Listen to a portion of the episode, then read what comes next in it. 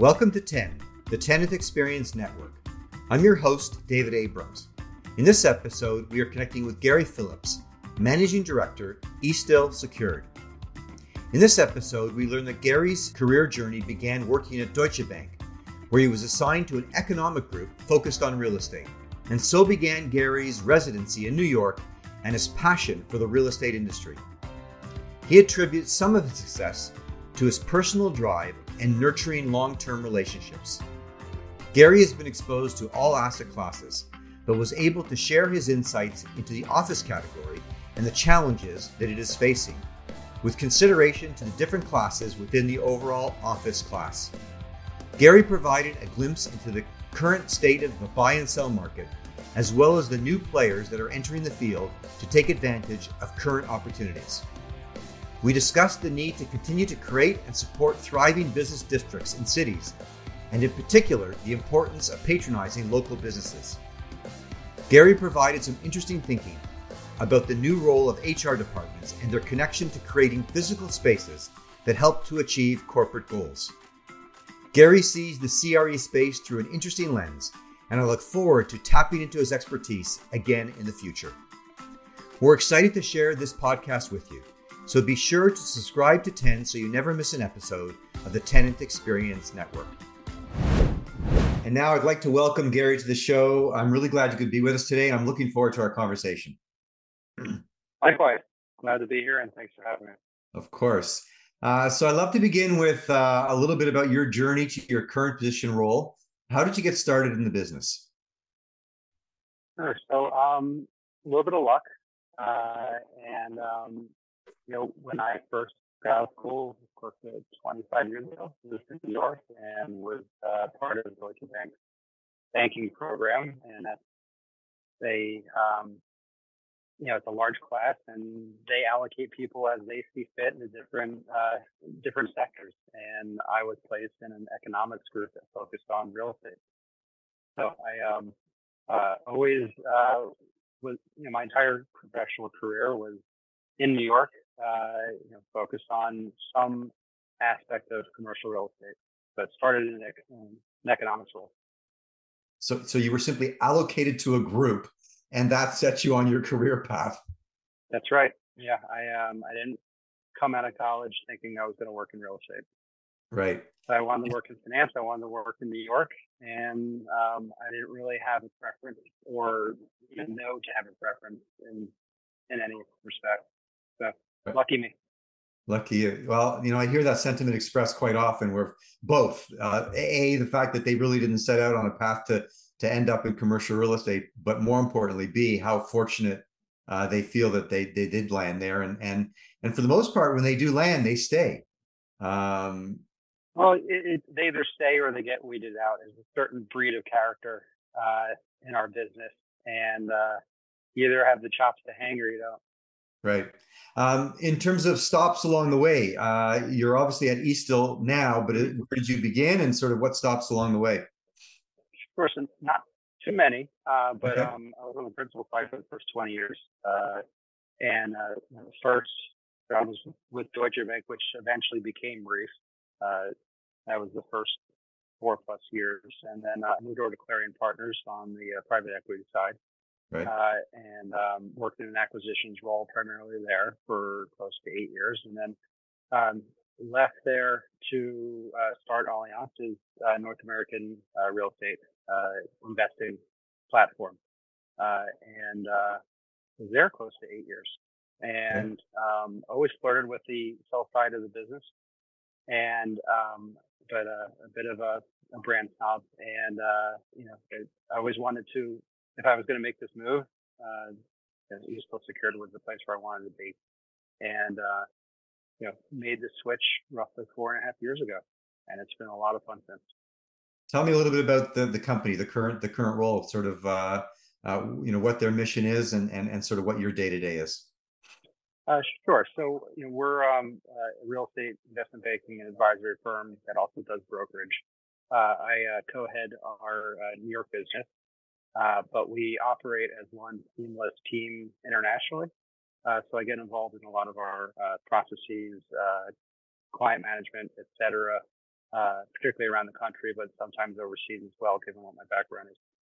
Right. But my day to day, day to day is uh, it's, it's hard to say because it's different every day, but it's uh, primarily uh, interacting with investors and clients right. every day, uh, whether it's in person, whether it's on the phone, whether it's over Zooms like this, uh, preferably in person because you know that's where you you know uh, uh, make the, the greatest impact.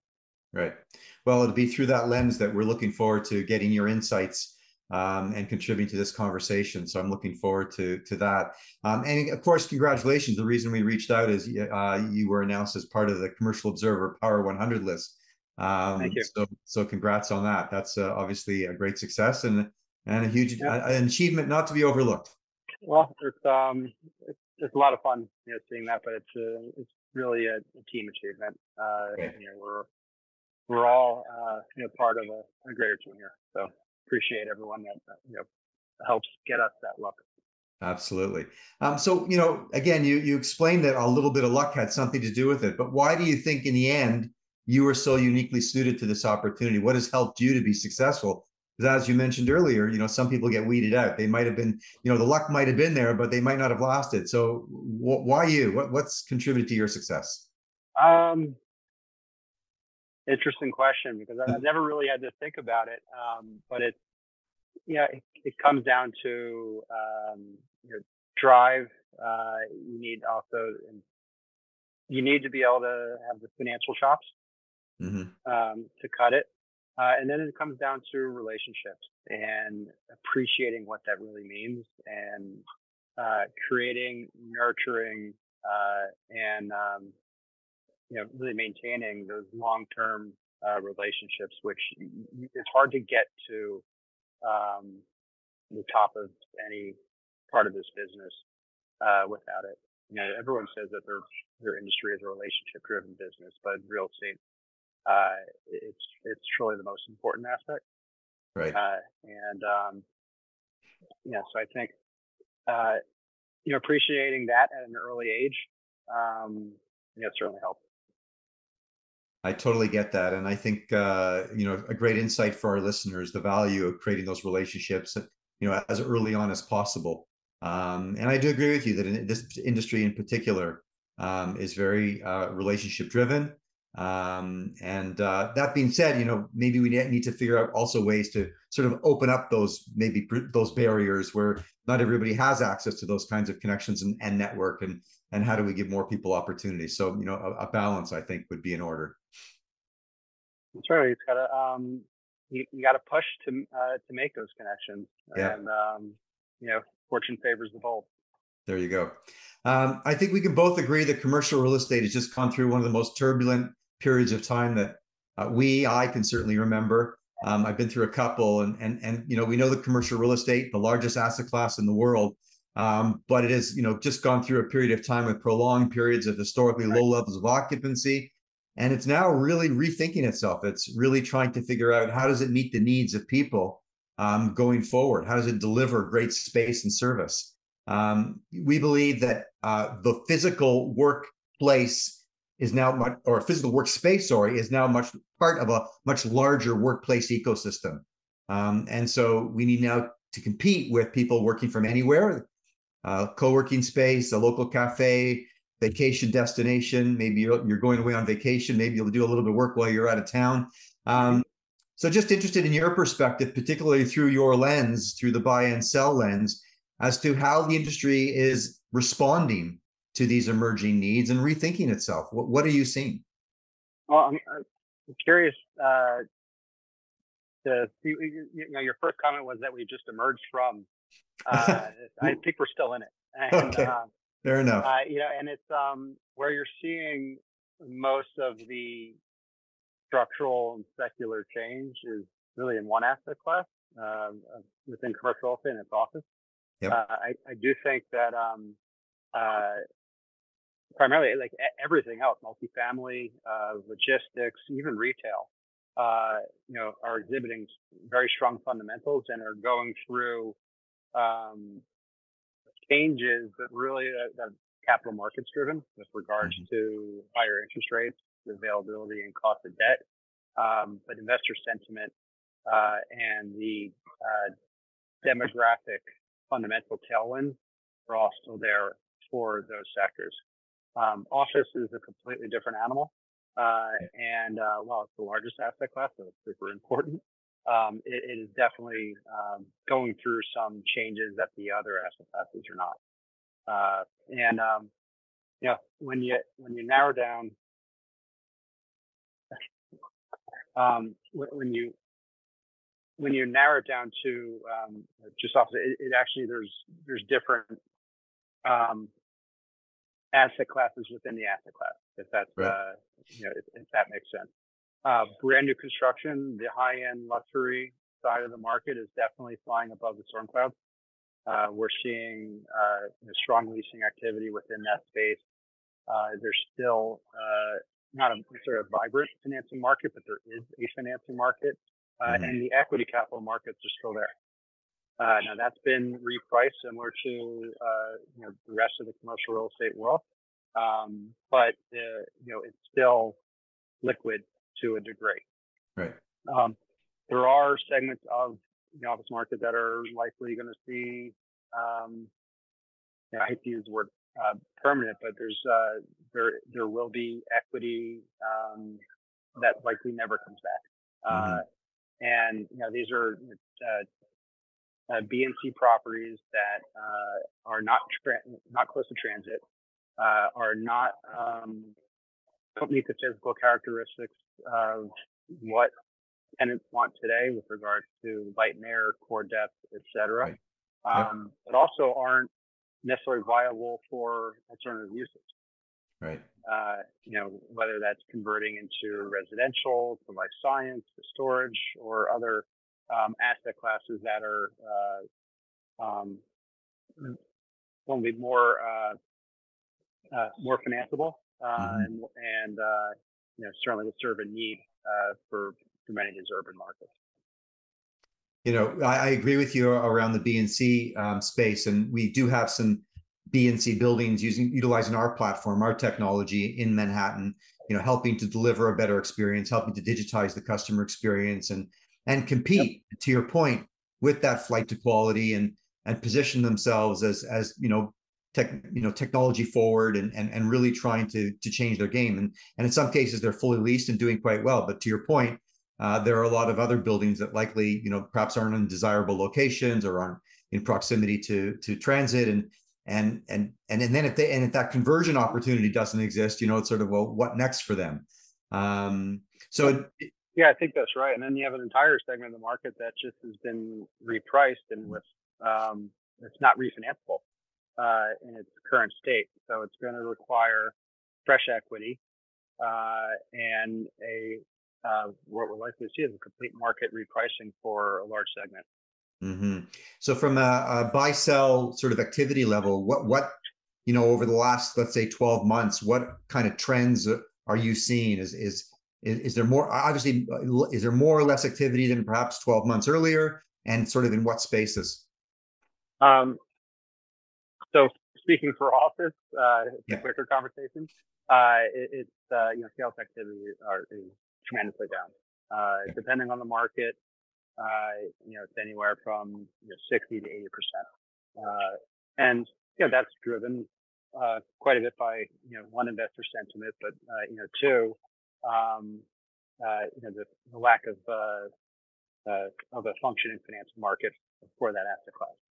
Um, where we have seen buyers, you know, primarily been users, which is something that's very hard to predict, but mm-hmm. also private high net worth who are um, not beholden to an investment committee uh, or um, you know, necessarily running you know 100 different sensitivities on you know a whole period IR analysis. They're, you know, they're not running a DCF. They're focused on really two main metrics, and that's going to be basis and yield on cost. Right. And they're looking at you know they're looking at this as um, New York is you know cheap once every you know a decade or two. Right. Uh, and this is an opportunity to um, to acquire real estate that otherwise would not have been available to them, mm-hmm. and then you know, that they can hold for you know decades to come. Uh, so in, in, some respects, it's just generational opportunity to acquire office uh, product at a, um, in some cases, low land value. Right. Uh, so, are you seeing new buyers, new buyer groups emerging? Are you seeing existing companies create no opportunity question. funds? Like, who who's sort of at the table? Right now, it's uh, primarily you know the, the, bid sheets, which are not uh, you know you don't have to scroll to the second page. And it's, it's um, uh, primarily those uh, private buyers and high net worth. We do expect some of the institutions to come back uh, between now and year end. Mm-hmm. I think some will be announced pretty soon. Um, and uh, but it's going to be primarily groups that are um, that have mandates to acquire you know value add office. It's not going to be necessarily the large uh, U.S. pension funds or um, right. or ODCE funds uh, that are coming back, you know, can be roaring back to the market. We think that's probably a few years out. They are all overweight office right now. Right. So they're likely to be sellers over the next 12 to 24 months. Uh, we think it's going to be um, you're going to see some institutional groups return to the market because the the yields and the uh, the bases are just going to be too attractive. Right. And do you think in the BNC space that there there are a lot of players just sort of hanging on? They haven't necessarily started. You know, they haven't promoted the fact that maybe they're looking for potential dispositions. Um, or are you seeing is there more inventory on you know available now, or or is it still relatively low and kind of you're waiting for that storm maybe to hit? Well, there isn't much uh, product on the market right now. I think that mm. every office building is likely for sale, right? Um, but not uh, but not necessarily on the market. Um, what we're likely to see, uh, where we're likely to see deal flow over the next six to twelve months is from uh, one's gonna be lender driven uh, sales activity, whether that's a loan sale, a short sale, mm-hmm. or uh, a refi that comes up where the existing sponsor isn't looking to put in fresh equity in order to effectuate a refinancing. Uh, so they're going to be, uh, you know, uh, forced to sell based on that maturity.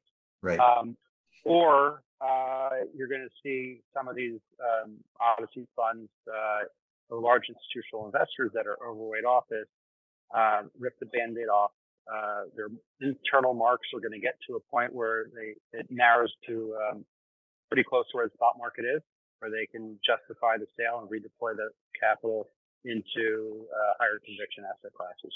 So, right. uh, you know, the, the um, you know, we, we have a, you know, we have a building on the market right now uh, that, you know, exactly that situation. I think we'll see more of it. Mm-hmm. Um, in terms of the buyers, are you know when you're when they're looking at properties, are they looking? At, you know, obviously we're we're very connected to the technology world, and we think that technology can be you know a tremendous equalizer in helping to you know position buildings and, and help bring people back and engage people in a completely different way so are you seeing buyers looking beyond the physical and thinking about you know how these buildings are run or what technology may or may not be available to help engage with the tenants any conversations around that you know as you're moving forward um, is your question more around like the, the buildings that are less in favor and how you can retrofit it to um, it's an interesting question. Not yet.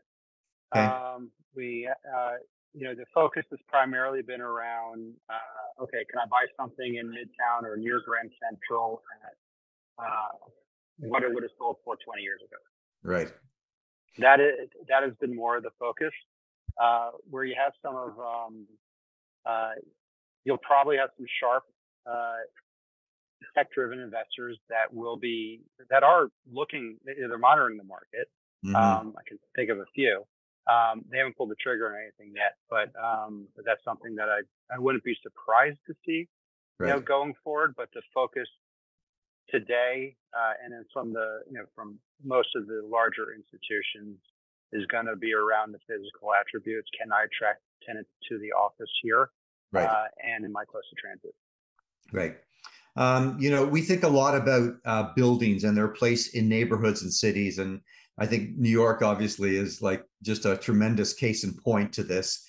Um, that you know we we can't see buildings as just siloed, as independent from the neighbors and cities in which they're um, in which they serve. And I'm just wondering about your thoughts, sort of the responsibility or the opportunity for you know buildings and workplaces, the role that they play in helping to create larger and more connected communities and cities. And and obviously bringing back the cities just has so much so many different financial implications and economic implications.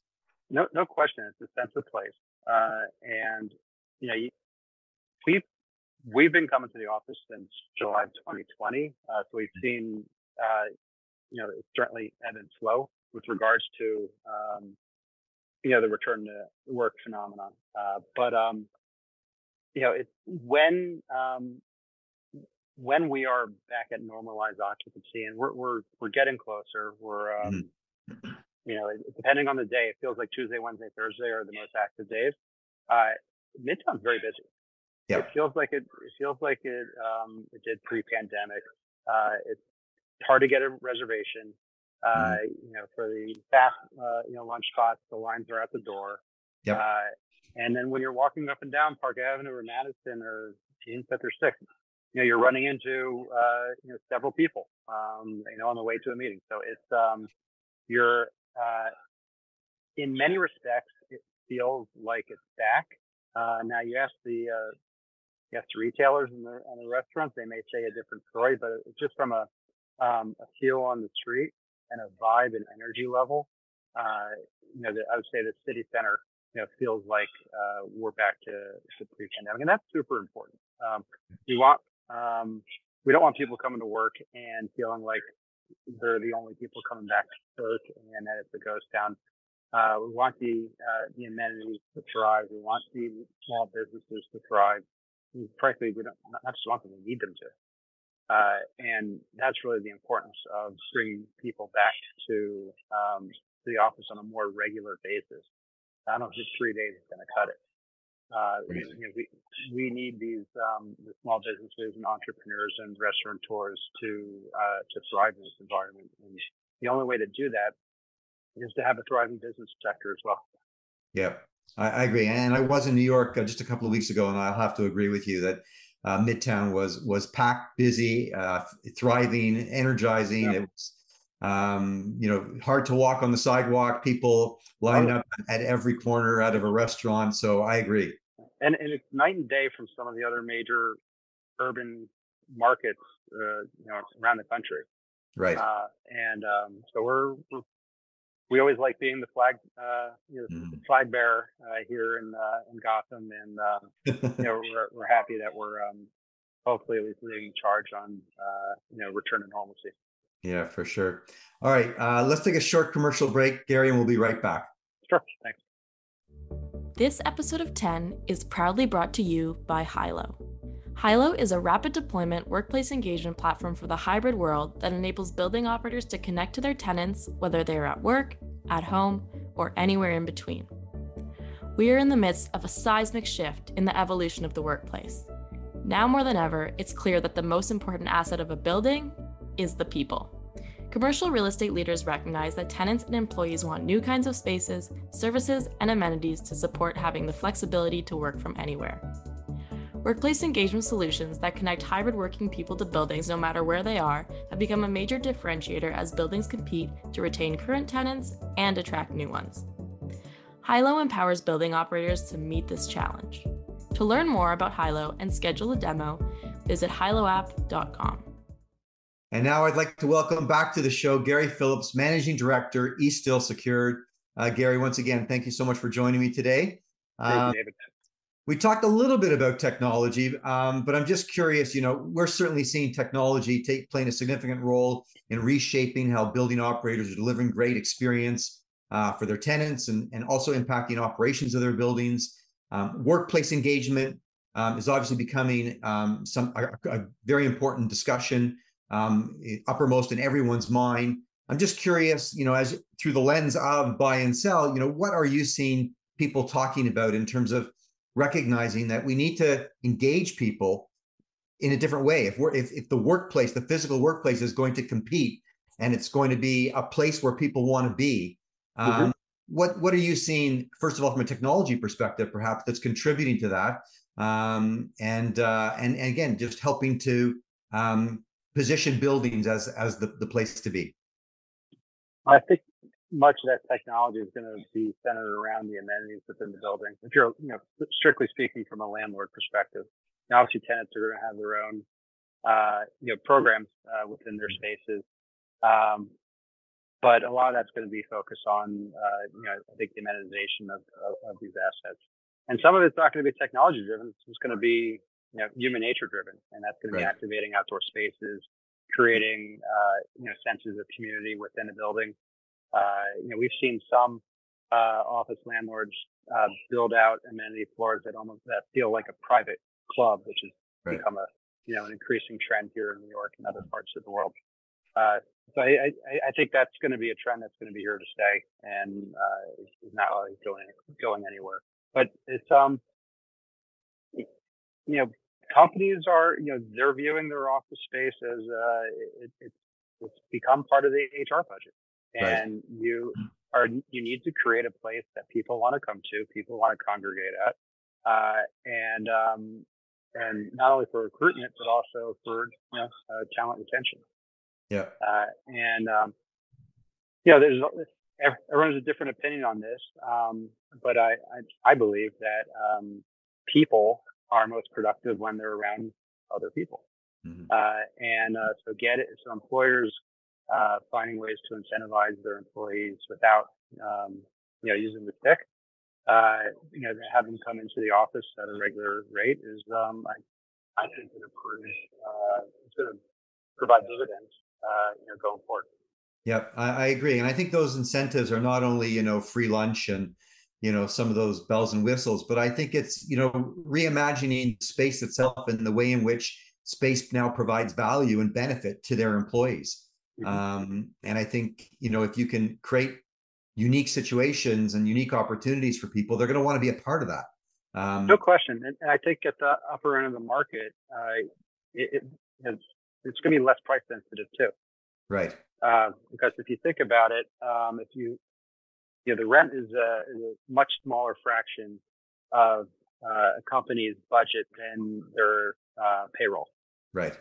and if you can create an atmosphere where you're getting more productivity out of that uh, very large uh, expense item mm-hmm. by incrementally increasing a much smaller, uh, you know, part of the overall pie, uh, it makes a lot of sense. So I think that um, uh, you know, to have the right space, you're going to see, uh, you know, I, I think you're going to see landlords be able to push rents, uh, you know, uh, to limits that they didn't, uh, you know, that, that will exceed their expectations. Right. I, I liked your um, sort of drawing the dotted line now between, uh, you know, bringing HR into the conversation, um, and that the physical. I never, I never like to bring HR into the conversation. Uh, I, I, know, but I think, but I think you're right. That, and I think actually HR departments have taken on a whole new value, purpose, and role within companies. It used to be about processing, you know, payroll and and and providing, you know, health benefits. Um, I think that the HR role has taken on a much wider, you know, view and and and does now connect intrinsically to the space and creating those kinds of opportunities and and using no space as a way to engage their people and and build culture and yep. um and get the best out of them. So it's it's become a vital part of the C-suite across the board. Right. Uh, mm And uh, in some respects, uh, we should all consider ourselves uh, human resource managers. It's uh, it, it's vital to the success of any company.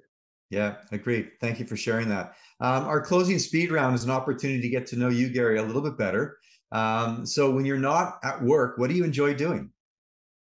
Um, I um, love hanging out with my family and my uh, my dog. Uh, okay. I live in the Upper East Side of Manhattan, so we uh, we enjoy everything that the island has to offer. Uh, go out, uh, eat out a lot, um, and uh, love Central Park. Right. Awesome.